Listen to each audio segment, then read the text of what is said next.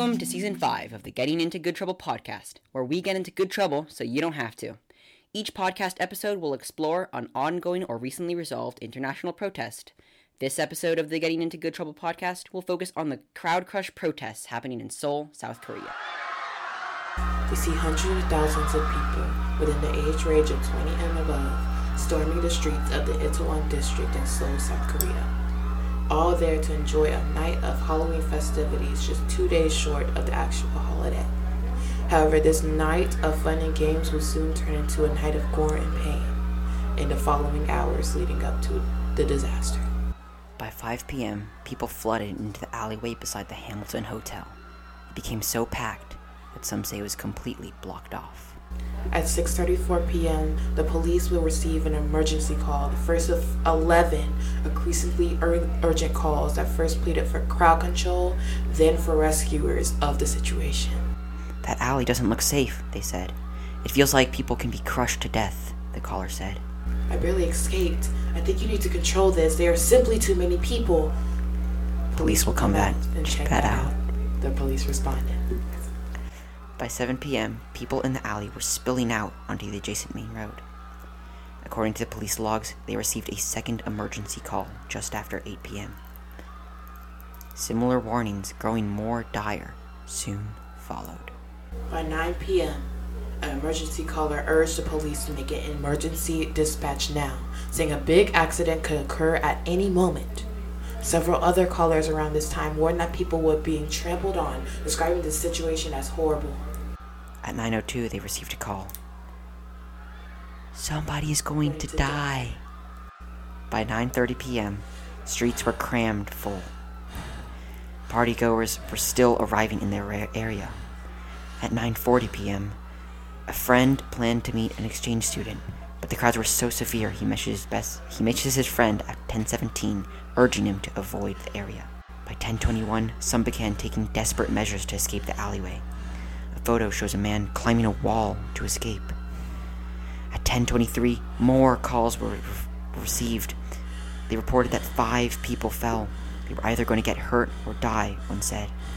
Authorities rushed to the scene, where they saw 10 rows of faces. We couldn't even see their legs, they reported. They said workers pulled out the people in the bottom row first. But when we laid them on the ground, they said, most of them were unconscious. The sheer volume of people made it difficult for the police to reach those who needed help. Videos were posted showing people performing compressions on partygoers as they waited for medical attention.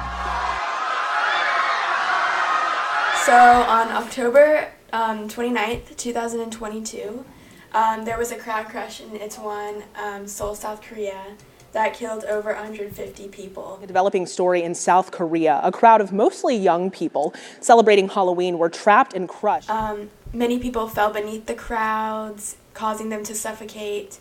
And all these people were in their 20s and 30s, and some even younger. Um, this was mostly caused by lack of precautions by police because many calls were made um, and no one came until people started dying, which was a very big issue. Um, and many surges started happening that caused people to fall over. And it took way too long for emergency services to respond. What? Wait, what is a crowd surge? What does that mean? So, a crowd surge is like when the crowd is like pushing to get out um, someone falls and a bunch of other people like fall with them and they go back and forth and it's just turns into a vicious cycle of people falling under other people. When it came, when it comes to the police uh, and their precau- precaution, their lack of precautionary measures, like can you explain a little bit more about that, or? so by the lack of precautionary measures this was the year after covid. So many people like they did not think about how crowds would be such a big problem after covid restrictions were taken off so um, i like to call it like complacency because they um, they didn't like plan for this because this hadn't happened before and so they didn't think anything of the issue Yeah. So, were there any police on site? Um, I'm sure like there were some people, Yeah. but there weren't as many as there needed to be. Yeah, I was. Was that? Do you think it's because it wasn't like a scheduled event? Like it was. Yeah. It was just. I think it yeah, I think it wasn't like planned enough. So Yeah. they Yeah. just needed to plan for the worst possible thing to happen. And they weren't order to prepared. Sure, yeah, and Yeah. they weren't prepared for that to happen. Because one of the things, like, oh, like in specific, the total amount of police officers that I had saw was like 100, 137. Um, that and that's like compared to like other like political demonstrations or um, concerts in which there'll be like over thousands of officers there to make sure that if anything happens that they're always there to protect people. So it's kind of it brings up the question like why weren't there as many now even with the calls and things like that? Also, another thing about like, um, usually when it's a big group of people and like an event, they have crowd scientists Yeah. that like predict where the people are gonna go, so they have like exit paths and like, but they didn't have that. yeah Yeah. Um, and like, I was gonna think uh, when you said like the police being a factor to it, I was also seeing like the, it was also um, the out the main alley that people were like getting suffocated under. There there were terraces terraces there that were actually illegal because according to the code they weren't supposed to be there because they are shortening the gap. And so by them by these people not like refusing to take off like take down these terraces and the police not enforcing that law, it caused for this event to happen. It's like, well, if if police had it if pe- police enforced the um terraces being taken down, then maybe there would have been more space for people to move, and it would have been as bad as it was that night. So. Were they like in the way of the road? Yes, like um the alley was here. Like the alley is a let's just say the alley is about like um for how do you know how much It was, I think, 15 feet wide. Okay. Oh, wow. So and the terraces because they like cover a little bit of space. Let's just say those like take like two to three feet. So it's like it's not yes in like on paper it's like oh not um, not a lot, but like in that situation It makes a huge yeah, difference, because there's like a hundred thousand people packed in that one alley trying to get out. So Yeah. Exactly. Yeah, like imagine not being able to control where your body goes Yeah. because people are like squishing like you on all sides. So wherever they go, you're you gonna were have gonna to go, go. with them. It's like a sea of people almost. Yeah. Um, but it makes me wonder, like, um, beforehand, I didn't even know what a crowd like crush was. Yeah, um, a lot of people don't know what a crowd crush is. Um, well, people have heard of them, but they don't know why they're so dangerous. People have often heard of the one that happened at the Travis Scott Yeah. concert, and while that was tragic, it wasn't even like nearly as bad as a lot of them that have happened throughout history. The reason why they are so dangerous is not because you would get trampled, which is what people's brain first go to, like, oh, they're dangerous because you get trampled. But um, what people don't know is that it's actually because it cuts off your um, space to breathe. You're so tightly packed within people, like on all sides of you, that you can't even take a breath in and out. yeah. Um, you can't raise your arms. You can't, like, you can't move. Um, and they're often confused with stampedes, but stampedes are when people are running away from danger. But when you're in a crowd crush, you're just yeah, there's in a like, crowd. there's nowhere to run. There's nowhere to run. Um, and some of the best things to do if you ever are in a crowd crush is to put your hands up around in front of like your lungs to give you space to breathe and also to communicate with people in the crowd because one of the reasons why they happen is that people that are walking into the area don't know that there's a dangerous crowd crush happening. So people will just keep walking and adding pressure. And another um, reason they can be dangerous is if one person falls because you are so tightly packed um, on both sides. If the one of the people next to you goes down, you go down with them because of the pressure. Yeah. And so you can also fall and get trampled like that. And it's really dangerous. Yeah, Um, and that's basically like how most of the people in the crowd crush died. Yeah, because out Asphyx- trickling or asphyxiation yeah. when you're you have no room to breathe. I am also like an example of how dangerous these crowd crushes can be. There are viral photos on the internet um, t- containing pictures of like dozens upon dozens of shoes that were put that were from the victims that were in the crowd crush because the crowd mm-hmm. crush were so had so much pressure that it swept you have so shoes off. you have so little control of your body that like when you mm-hmm. move your shoes you get taken out of your and, like, shoes. and think about that though like shoes like they're not meant to like just go off like randomly and so for people for there to be that much pressure to the point that your shoes come it's off. so tight that like people couldn't lift you out Yeah. of the top like they couldn't lift you up and out of it even if they tried yeah like i Yeah. remember watching a docu-series about the actual Seoul Mm-hmm. incident and while watching it it was one of those people he was a part of the he was a part of the um, army and he was saying how instead of pulling them out he ended up pushing himself in because of the amount of pressure that was taking the people so that yeah just if you look at videos of it like the way the crowd moves it looks like they're like liquid Yeah. like they have just no control To learn a little bit more about the science behind crowds, we met with Dr. G. Keith Still, a visiting professor at the University of Suffolk. He teaches crowd science and worked with other experts on the Halloween crowd crush. Here he is now.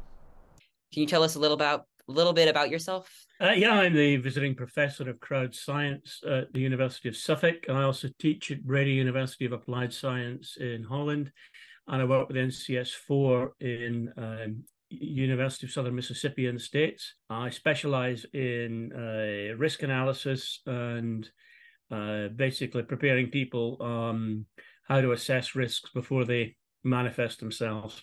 So, as you were doing some research on this topic, we heard the term crowd science thrown around. What is crowd science?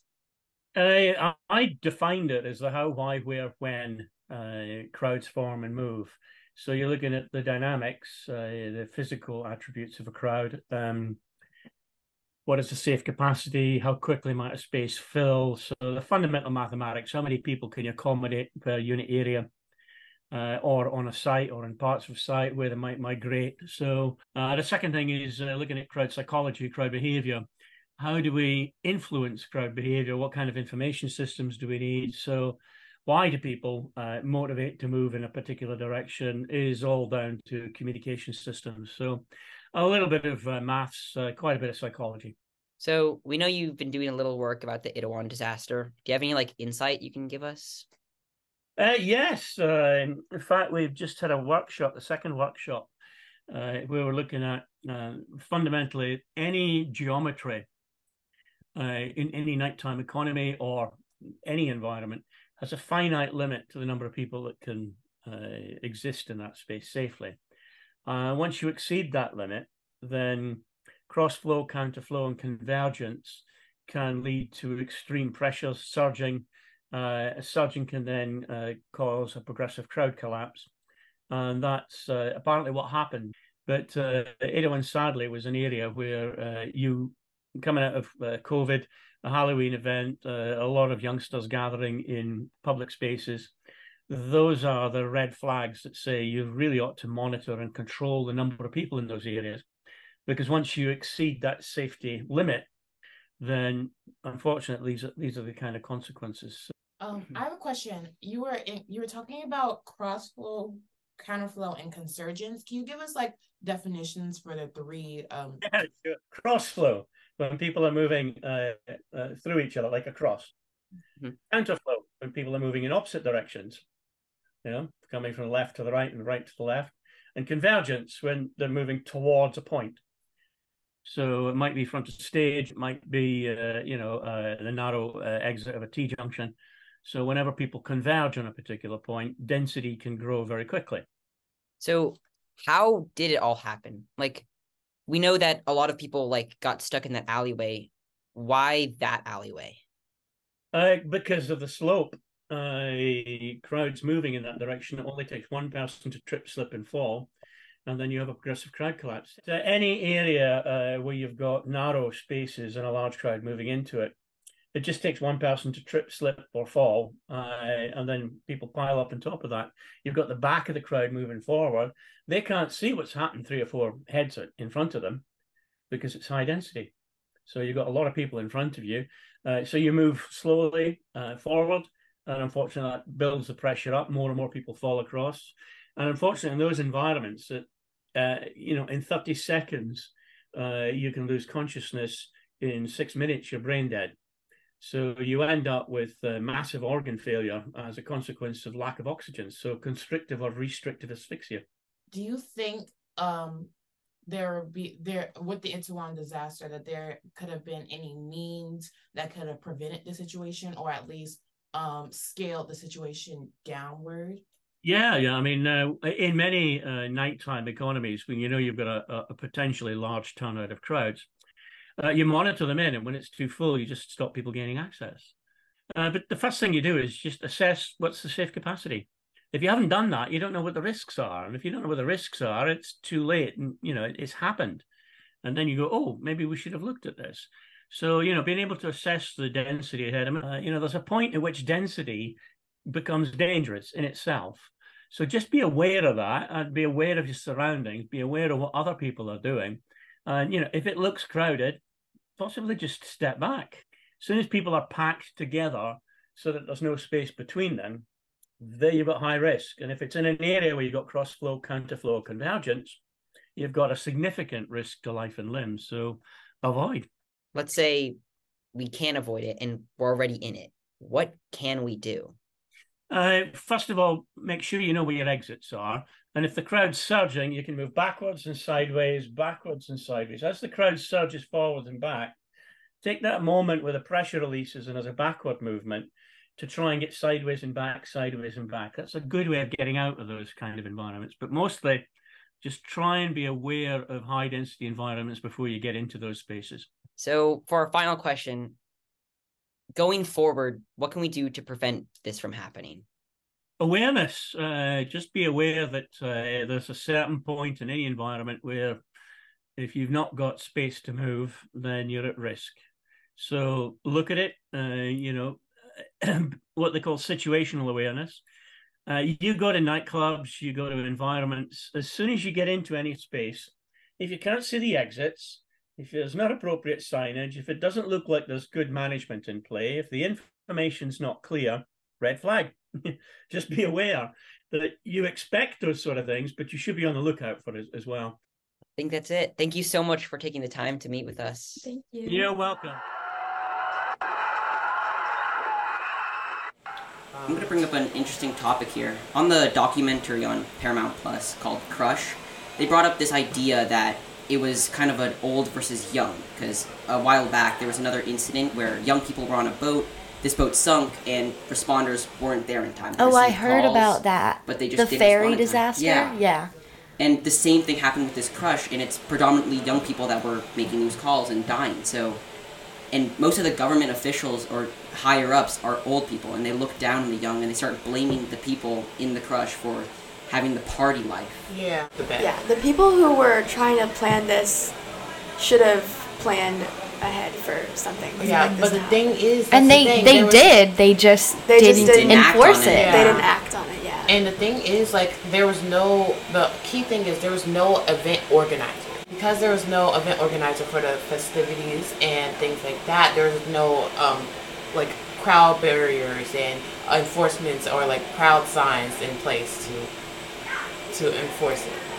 Another thing is that um, South Korea in the past has been very good about big events with lots of people and crowds, and the young people who were attending this these parties were probably expecting to be safe because that's how they usually are. Yeah. Um, and I think that could be another layer to it. Yeah. And then um, also, but also it's like warning because these people are never going to come back. And I remember mm-hmm. seeing that there are just people who, there's this one girl who was like, I had got my friend, best friend to come out to a bar once. Oh and that mm-hmm. one time she died. So it's like, it yeah. sinks really deep and it's like knowing that this isn't a, this wasn't an accident but this could have like uh, this could have with the police or the metro station or the fire station this could have easily been de-escalated or even prevented Mm-hmm. but and so knowing that like that's driving these people to protest and to demand change Yeah. like Could that. you imagine being like a parent Yeah. of one of these kids and you Oh. knew that like this could have prevented like so many people and your children, like people who aren't even adults, could have been saved, but but you like Yeah.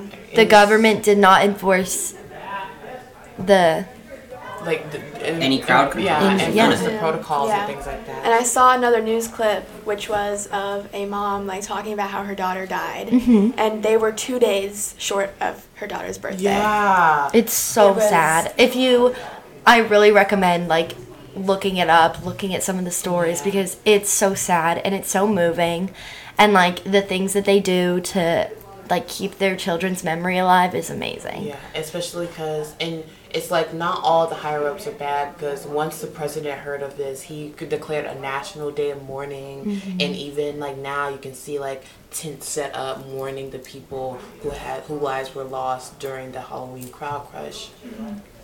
Um, but yeah, I think the most important thing that we all can do now is just spread awareness. A lot of the victims, they feel like people are just going to move on, just forget about it. But mm-hmm. if we spread awareness, people will remember and they'll be more cautious, and things like this won't ever have to have to happen again. Yeah, this can be prevented again in the future. yeah. Because one of the reasons they're so dangerous is that people don't know about them. Mm-hmm. It is the worst disaster in South South Korea declaring a national period of mourning. Authorities are still investigating exactly what caused this crowd crush. Hey, thank you so much for listening to Getting Into Good Trouble podcast. Huge thanks to Dr. Still for letting us interview him, and This episode is dedicated to the lives that were unfortunately lost in the Itaewon disaster. If you enjoyed this episode, please tune into some of our other episodes on the Getting Into Good Trouble podcast, where we get into good trouble so you don't have to. This is Jalen. Emma. Eli. and Abby. Thank you.